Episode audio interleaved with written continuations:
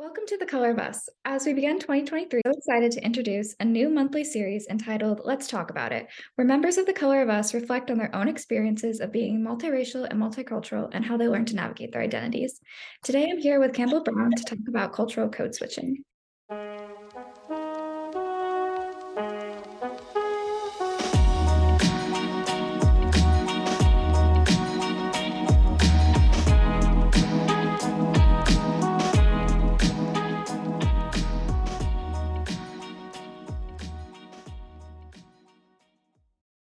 Campbell Brown. I'm half Chinese and I'm a fellow of the Color of Us. I currently help run some of the social media. I post on the TikTok and I'm working on writing some blog posts for the Color of Us currently.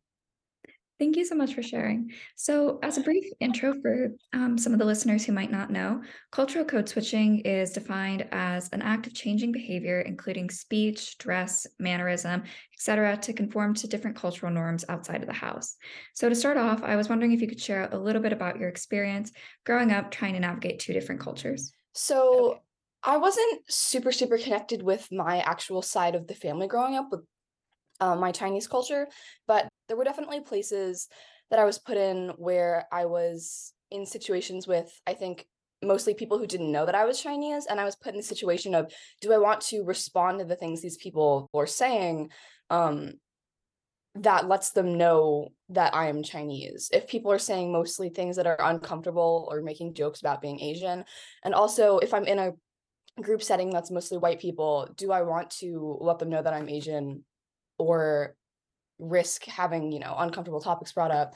So definitely there were places I was put in where people would make jokes at the expense of other Asian people in the class and I would be forced to kind of either stick up for them or sit there and that was really uncomfortable because people would, you know, say racist things around mixed race people, not assuming that I'm Asian. And you're put in a situation where you have to decide do I want the uncomfortable do I want the uncomfortable talk to be shifted over to me or do I want to just sit there? And obviously, I'd say the choice is always you have to say something, but that does come with the situation of having the attention focused back on you. Yeah, definitely. I think, like, in my own personal experience too, it also comes with age. So when I was really young, I had pretty much the same experience as you, where um, because I'm half Indian, people would not assume that I'm Indian, and they would say like stereotypes towards Indian Americans and sometimes microaggressions and racist things. And at a young age, like when I was six or seven, I wouldn't really know how to manage that. And I often just kind of ignored it, which is something I really regret. Definitely. I think as I became a lot more comfortable in my identity and more connected with my actual culture, I started sticking up for people a lot more. And I do think a lot of that comes with age. Like a lot of the stuff people would say in middle school around me, like making dog eater jokes about, um, I remember this time my classmate in math class um, had like a genuine question like don't you guys eat dogs? Don't remember if i said anything then but that stuff would definitely not fly now and i think it's because i became a lot more secure in my identity and the stuff they might have said to me then does not really affect me as much. Something that i also noticed too was i would get microaggressions from people within my own family and like both sides of my culture. Mm-hmm. So my white family friends would say like, "Oh, that I didn't look white enough, that like I was so tan and exotic." Whereas my Indian side of the family would say that like, "Oh, I'm not truly Indian enough." I was wondering if you ever had that experience. Oh, I definitely had that experience from white people. I haven't really connected with my Chinese side of the um, culture. I've had comments mostly from white people being both that I'm, you know, exotic or that I'm too white or not Chinese enough. Surprisingly, I would get comments like, well, you're not even really Chinese, which I would expect maybe from yeah. Chinese people, but I would actually get those comments a lot from white people as well. Mm-hmm. So I definitely experienced that growing up. And, you know, I definitely would not let that fly as much as I did back um, then now. I remember one particular incident when I went to a summer camp when I was like maybe 10 or 11. And all of my friends there were Indian Americans. And I would be talking to them about, like, I think Diwali was coming up and talking about how we are going to celebrate and all that. And I remember distinctively one person turned to me and was like, Why on earth are you celebrating Diwali? You're not really Indian. And I think that was just such a profound moment in my life where I realized that mixed race individuals aren't seen as like fully part of both of their cultures. Mm-hmm. That always stuck out. That is such a bizarre thing to say to you. I'm so sorry. Yeah. No, no okay. I have definitely gotten that. I have gotten the comments a lot from more of the Asian people where it's like you're not really Chinese in a way that's not like in a way that's more about being mixed race as in being mixed race doesn't mean you're part of two cultures it means like you're not enough for either culture um and so i've definitely gotten it in a way that's like you're not really asian as in like kind of you're trying to co-opt our identity less of like this isn't really a thing for you but more like you are actively trying to assert yourself into an identity you're not really um and it's kind of bizarre because it's more comments about like clinging on to culture so i've gotten comments about like not being actually chinese from white people but then i've gotten comments about like clinging on to culture or trying too hard to be active in one culture or mm-hmm. one community from asian people and it's been really hurtful because they're the people i would go to for kind of support as in if i'm getting you know targeted for being asian from white people but it's more rejection for being mixed race than support for also being half Asian. I think when I was young, I got a lot of that and I felt a lot of that. So what I would do was I would try to code switch a lot. So like if I was around a community of all just Indian Americans, I would like try to be as stereotypically Indian American as possible per se. Like really embrace that side of the culture, try to speak in as much Tamil or Hindi as I could, even though it's not going well. Um, but where I was around my white side of the culture, I would like kind of reject all of that part of me. And I wondered if like that's something that you also had the experience with. I don't have a ton of I don't have a ton of experience with actual Chinese culture, but I definitely did try to attach myself onto that growing up when I was around Asian people because I started making a lot of Asian friends when I moved to California in um, SoCal, and I definitely tried to latch onto that part of my culture. Like after I started making more Asian friends, I actually started becoming interested in Mandarin lessons that never panned out, but I was asking my mom about those.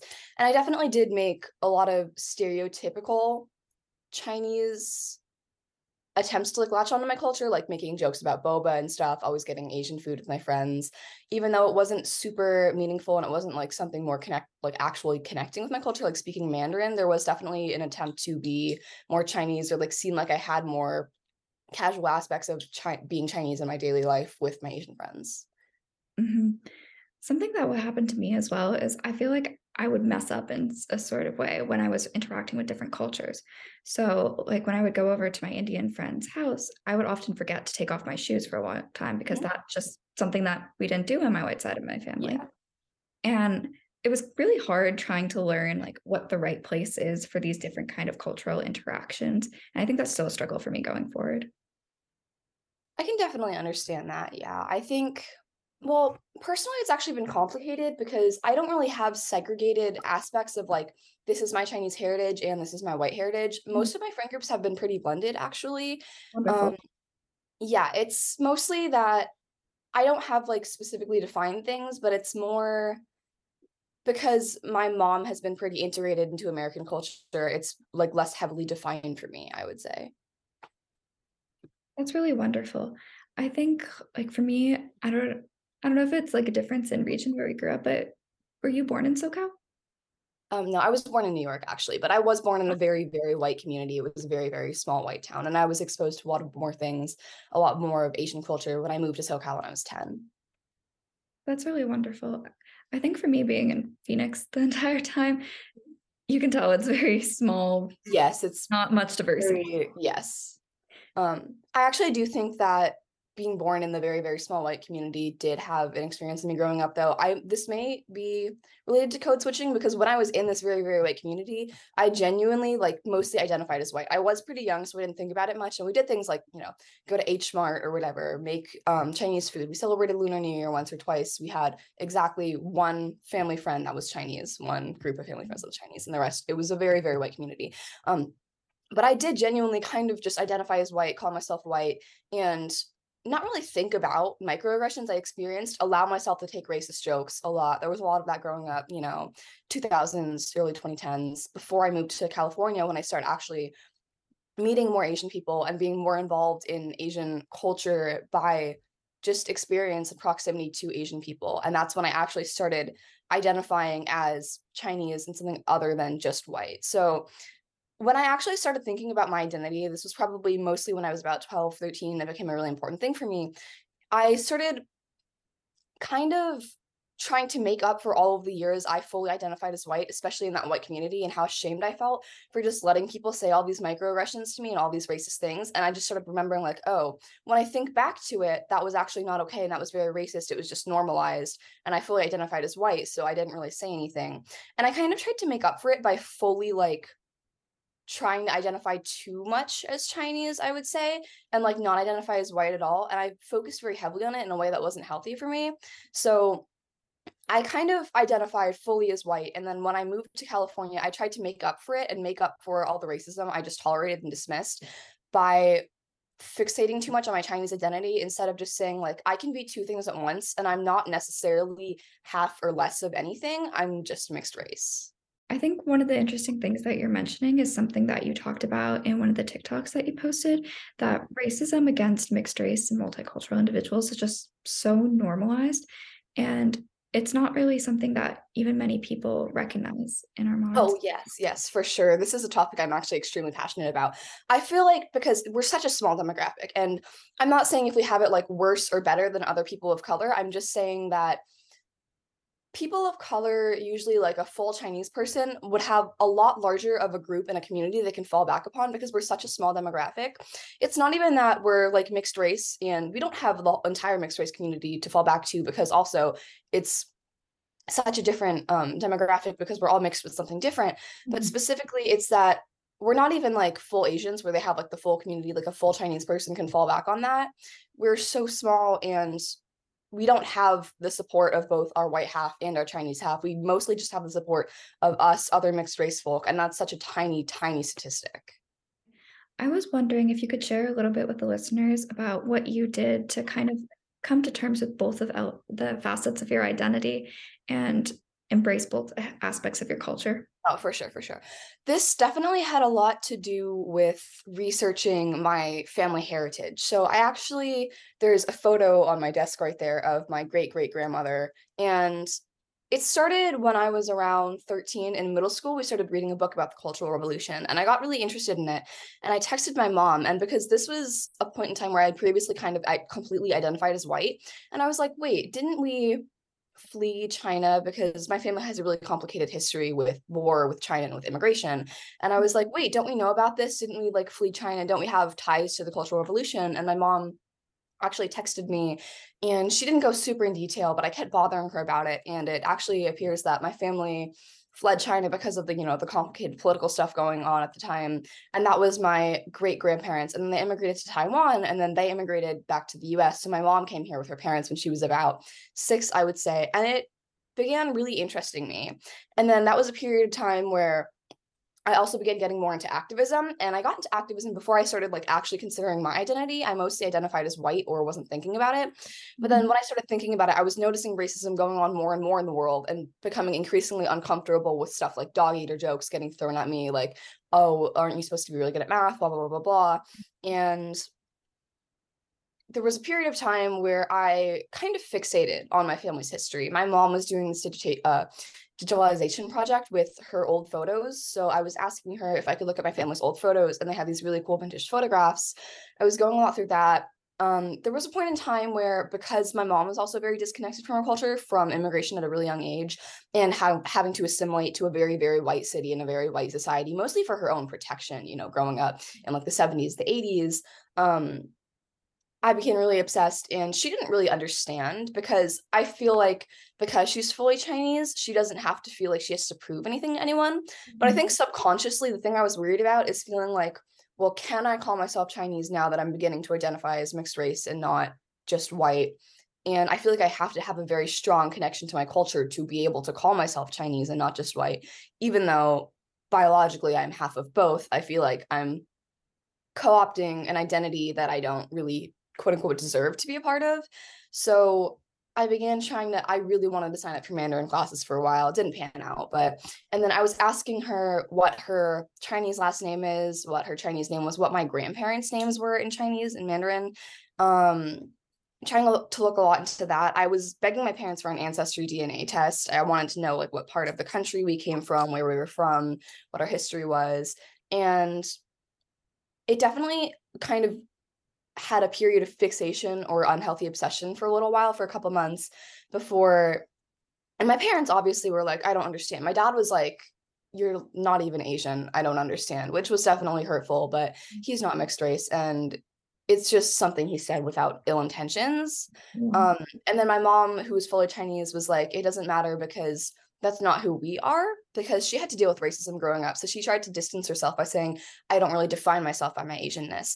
Um, and so I mostly tried to research a lot about my culture before coming to a point where my emotions started to level out. And I was like, also tying along with my activism, I don't have to prove anything to anyone, just like I don't have to take the racist jokes. This is my identity, and I don't owe anyone anything. And I don't have to say, like, I know Mandarin to identify with the person I am. That's up to me and no one else.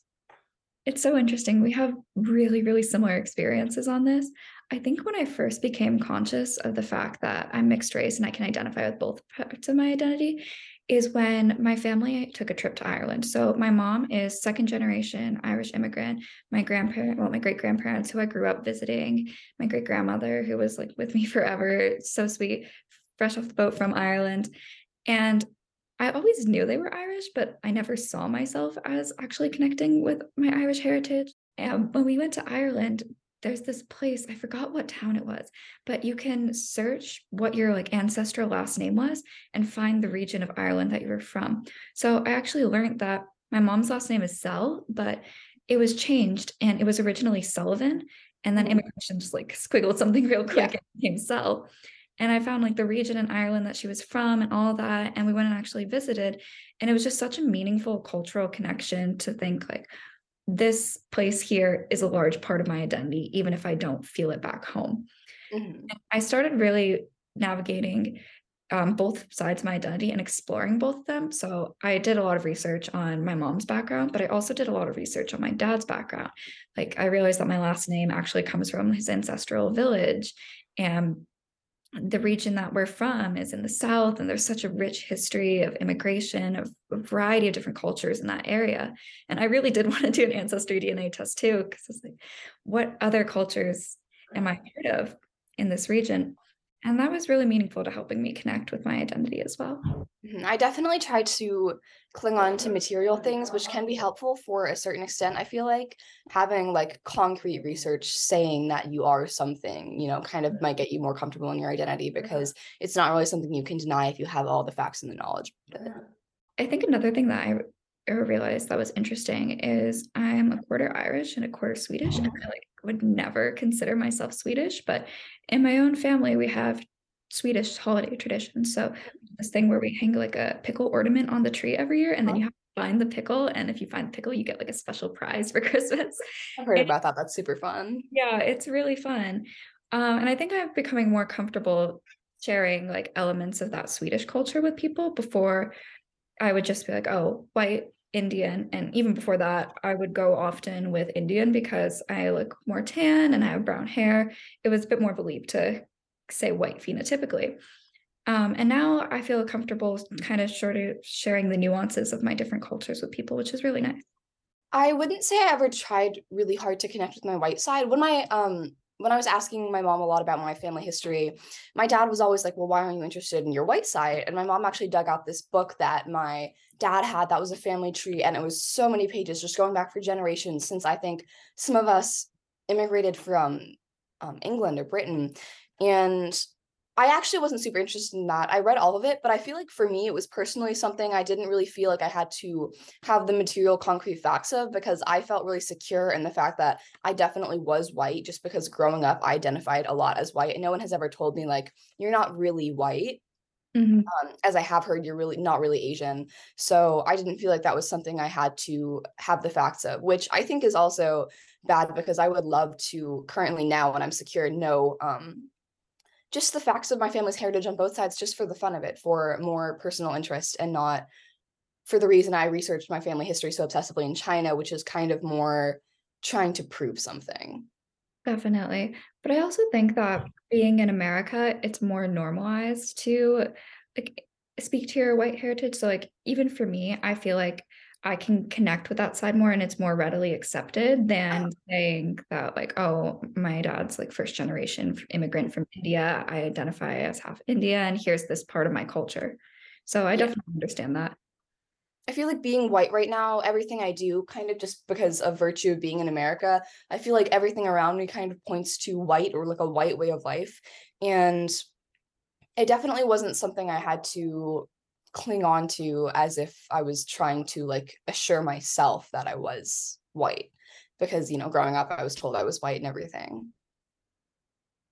I also feel like having a lot more mixed race friends has made me become a lot more secure in my identity. Being Asian is a pretty small demographic, but since I moved to California, I met this one girl, actually Sam, who goes to UCLA, and we've had a lot of really, really meaningful conversations about being mixed race. So I would definitely recommend to any of um, anyone younger who's mixed race, try to find a mixed race friend.